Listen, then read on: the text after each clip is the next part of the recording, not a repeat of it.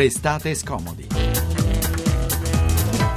Buon pomeriggio a tutti voi da Noemi Giunta e da Francesco Graziani. Come promesso nell'ultima puntata, oggi approfondiamo la vicenda Poste Italiane denunciata dal Fatto Quotidiano che parla di tutta una rete organizzata da Poste per spiare i controllori del servizio qualità. In palio i 300 milioni che lo Stato dà ogni anno appunto alle poste se supera i controlli di qualità. Poi un salto negli anni di piombo, quelli nei quali a Roma veniva assassinato dai neofascisti Mambro e Fioravanti Francesco Evangelista, il poliziotto soprannominato Serpico. Oggi, 35 anni dopo, a Roma è stata posta una targa in suo onore davanti al liceo Giulio Cesare. Ascoltiamo le parole della vedova raccolte dalla nostra Carla Manzocchi. Mio marito era proprio molto dedito al suo lavoro, anche quando non lavorava praticamente era in servizio perché se lui andava in giro vedeva qualcosa che non andava interveniva comunque. E infatti poi specialmente nel quartiere perché lui eh, sempre dell'idea che eh, bisognava istituire un eh, poliziotto di quartiere e lui questo lo attuava quando era libero dal lavoro e quindi nel quartiere lo conoscevano tutti e lui riusciva a sapere tante notizie, tante cose che logicamente eh, non avrebbe potuto sapere diversamente. E poi era una persona allegra che scherzava, faceva dell'ironia e quindi non faceva pesare il suo lavoro. Il dovere della memoria dunque sentiremo anche nelle parole degli agenti di scorta di Falcone, quelli che il giorno della strage non erano con lui. Sms al 335, no, ho sbagliato Noemi. No, no, non hai sbagliato, ho sbagliato io perché mi sono dimenticata l'ultimo pezzo no, del titolo. Tra l'altro, tra l'altro, un argomento che adesso io, ti, ti, come si suol dire, i presenti sono esclusi, ma non, non ti farà piacere. perché forse in chiusura parleremo di quegli esperti che forse hanno trovato la spiegazione al perché i maschi sono sempre ecco, tutti uguali, eccolo. esclusi i presenti, l'ho premesso. Questione di antenati e genetica, dicono dicono appunto gli scienziati, vedremo se è vero. Ne parliamo più tardi. Allora, ora sms al 335 699 2949, restate scomodi, chiocciolarai.it per, per le vostre email. Adesso? Buon viaggio, Cesare Grazie. Cremonini.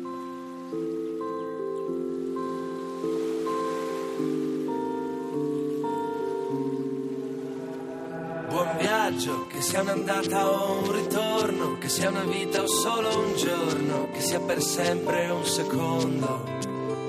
L'incanto sarà godersi un po' la strada, amore mio comunque vada, fai le valigie e chiudi le luci di casa. Coraggio, lasciare tutto indietro e andare, partire per ricominciare, che non c'è niente di più vero di un miraggio e per quanta strada c'è da fare, amerai il finale.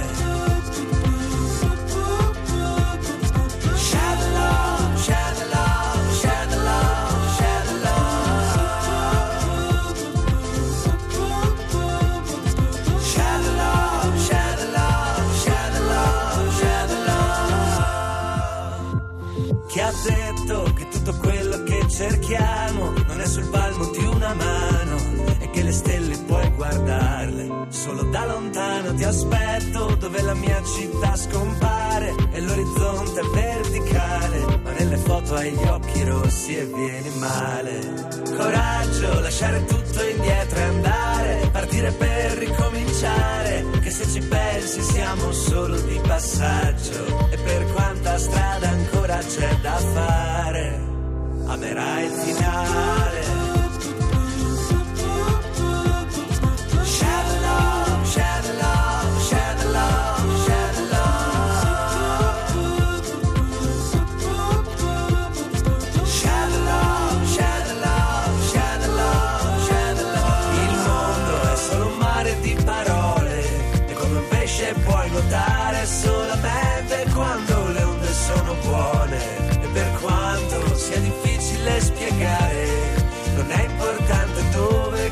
Solamente andare. Comunque vada per quanta strada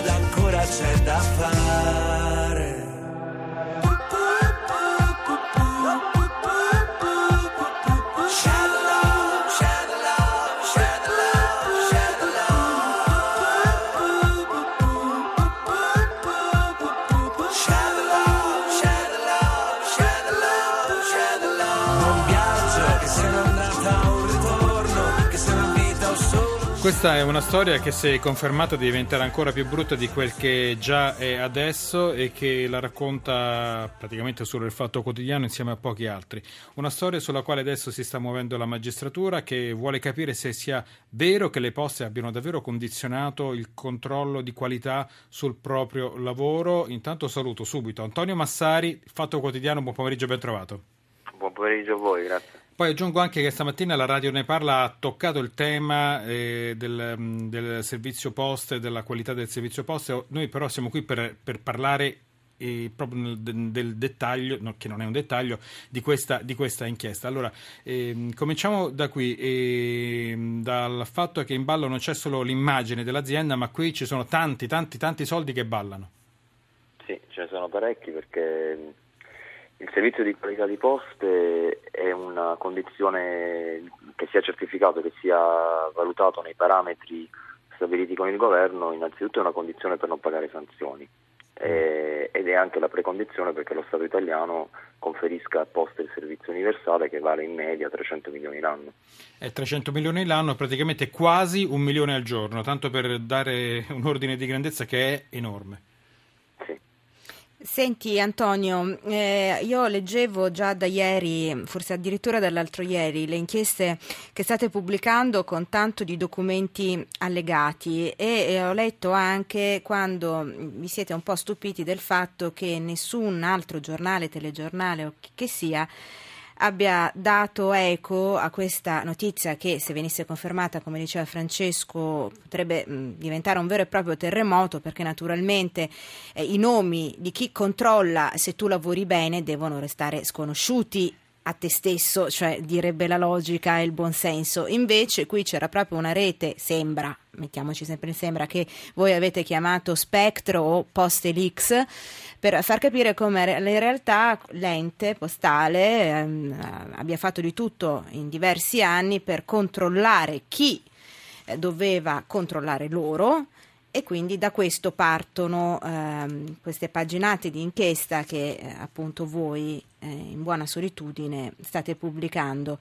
Ehm, da dove avete iniziato, se è lecito chiedere? Cioè chi ha scoperchiato questa pentola? Allora, il 6 eh, gennaio del 2014, quindi parliamo di un anno e mezzo fa, io per la prima volta ho scoperto che alcune lettere civetta erano state individuate attraverso i centri di meccanizzazione postale.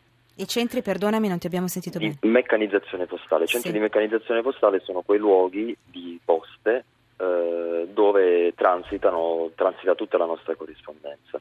Quindi delle mie fonti mi avevano segnalato che alcune lettere erano state identificate, mi avevano anche fornito i, documenti, i nominativi di queste, di queste dei destinatari e di chi spediva queste lettere, eh, io li rintracciai telefonicamente e verificai che effettivamente erano eh, dei, in gergo si chiamano droppers o receivers, cioè coloro che spediscono e coloro che ricevono, ed erano stati selezionati dalla ISI, che è la società che certifica il servizio di qualità di poste. Quindi, Quindi erano fa, dei controllori, per dire, dei cittadini controllori.